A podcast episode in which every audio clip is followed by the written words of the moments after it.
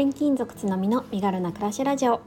この番組は全国転勤をする夫を持つ私が家族と共に身軽に快適に暮らすための工夫思考や学びを共有するチャンネルです。2歳4歳の子育てライフスタイルキャリア読んだ本のことなど34歳のありのままをお伝えします。会社員の他に収入の柱をいくつか持ってもっと自由な暮らしをしたいなと夢見ています。おはようございます。こんにちは。つのみです。2月10日金曜日です。皆様いかがお過ごしでしょうか？もう金曜日、えー、週も後半になりました。今日はですね私の地域はかなり寒くて、えー、雨が降っています。はい、全国的にもかなり寒いみたいで、えー、この寒暖差ですね。寒暖差で体調など崩されないように皆さんお気をつけください。はい、で今日に今日は、えーと、どういった話をしようかなっていうことなんですけれども、えー、挑戦って大切だよねっていう すごいごく当たり前な話をさせていただきたいなって思ってます。えー、私の今まで今までというか、えー、ここ数ヶ月のですねちょっと新たな動きとか、えー、挑戦をもとに考えたこととかも一緒にシェアできたらなと思います。よろしければお付き合いください。今年になって音声配信このスタンド FM、まあ、今年というかもう2月ですね2月に入って音声配信を始めその前にノートを始めましたちょっと今年はですね今までまあ貯めてきたというかインプットしてきた内容っていうのをアウトプットできるような年にしたいなって思ったことがきっかけでこういったことを始めました。で思い返すとなんでこういうふうな、うん、思考になったのかというとその前の、えー、自分のですね行動っていうのに基づいてるなっていうふうにふと思ったんですね。実は私、えー、昨年のですねうん8月か9月頃に、えー、ふとですね、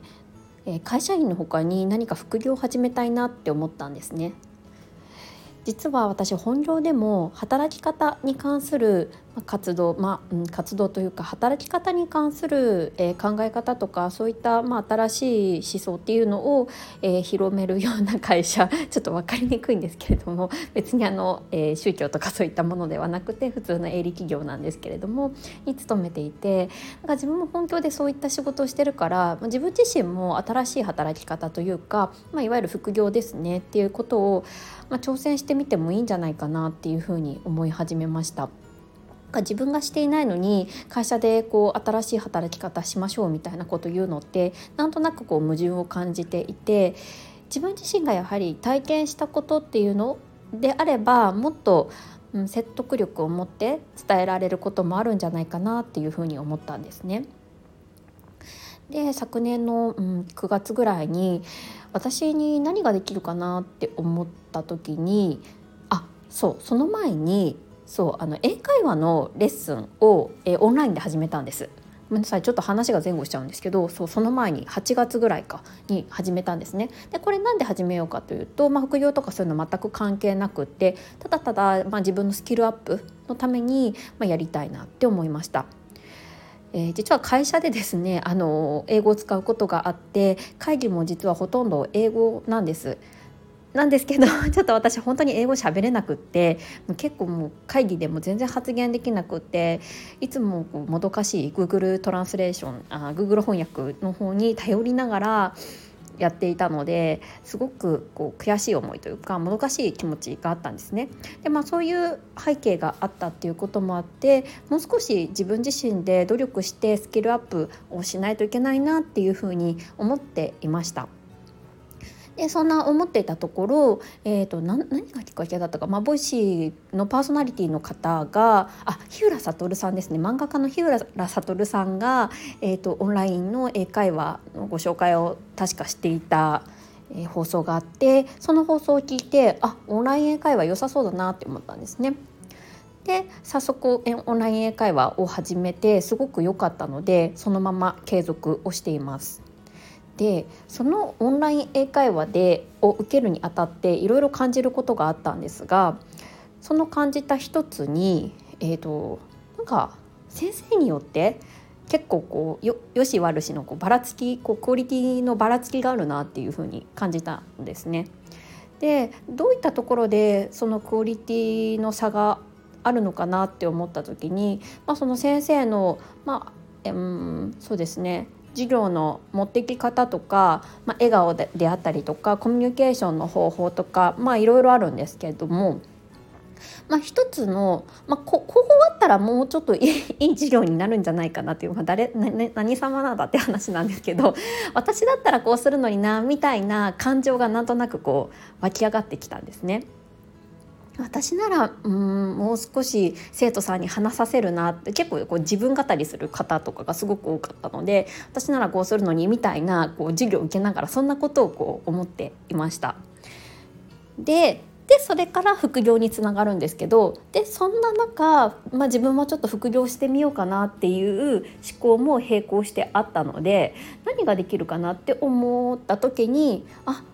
自分だった自分も何か教えるっていう経験をしてみようかなって思ったんですね。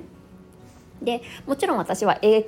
英会話あのを生徒として受けている立場なのでもちろん英語を教えることはできないじゃあ何ができるかなって思った時にあ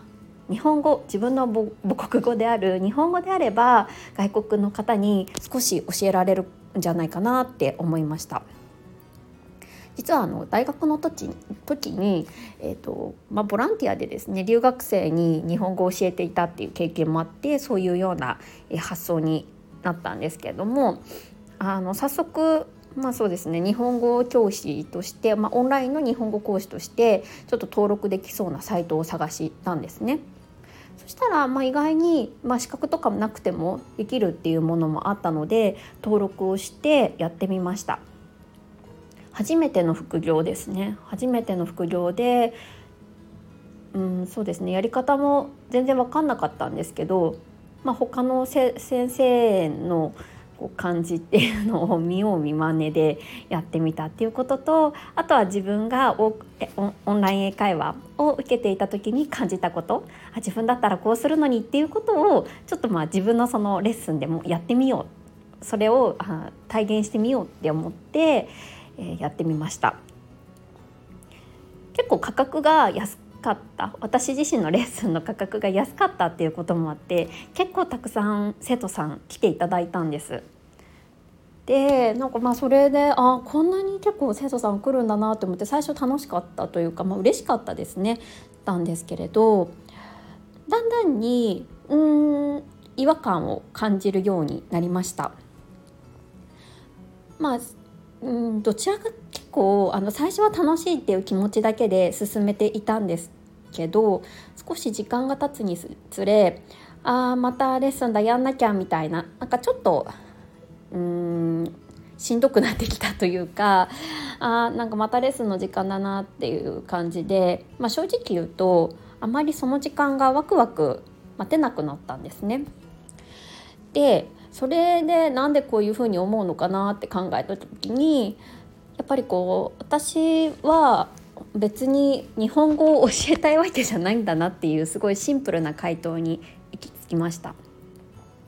そして多分自分の、まあ、時間を差し出す、まあ、結局レッスンを提供するということは、まあ、その時間をその生徒さんのために、うん、言い方悪いですけど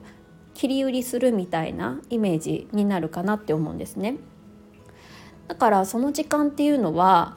うーんまあいわゆる、まあ、アルバイトと同じような形で時間が拘束されてしまうっていうところに、うん、私自身は違和感というか、うん、ちょっとこれこういう働き方をしたいわけじゃないっていうふうに思うきっかけになりました。でその時に感じたことが私はその時間その働いてる時間稼働時間だけじゃなくて、まあ、自分が稼働していない時間もお金になるような働き方、まあ、例えばブログであったりとかっていう形になるかもしれないんですけれどもちょっとどういう形になるかわからないですが、まあ、ストック型と言われるような働き方ストック型ビジネスみたいな感じの働き方が、うん、本当は理想なんだろうなって強く思ったんですね。でもこれって、えー、そもそも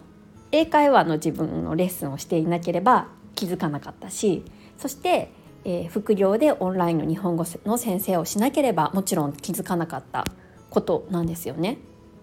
だからやっぱりこう行動をしないとわからない自分の感覚本当に自分が何を求めてるのかっていうのってやっぱりこう実際に一歩踏み出さないとわからないなっていうのがすごい今回学んだことの一つでした。で今はそのノートであったりとかこういうふうに音声配信っていうのにチャレンジをしています。でこれが私にとって本当に合うことかどうかもわからないし、まあ、この結果っていうのはこの後分かってくることだと思うんですよね。でも多分何かしら行動しないと、まあ、こういうふうに行動しないと結局何が自分にとって今必要なのか何が自分が本当にしたいのかっていうのが分からなかったと思うので、まあ、これが失敗まあ一見失敗することに終わったとしてもすごい自分としては納得することだと思います。だから、うん、結論何が言いたいかっていうとやっぱり行動って大切だよねっていうことですね。結構あの日々の生活であったりとか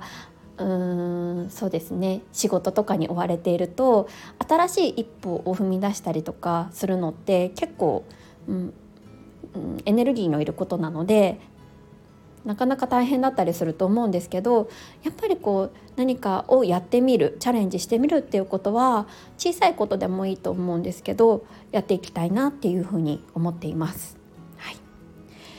えーと、今日は、えーと私のこのちょっとした発想から今何がやりたいのかっていうところまでちょっとなんとなくの結論が出てきたよっていう話からチャレンジって大切だよねっていうお話をさせていただきました。どなたかの参考になったら嬉しいです。本日もお聴きくださりありがとうございました。素敵な一日をお過ごしください。それでは。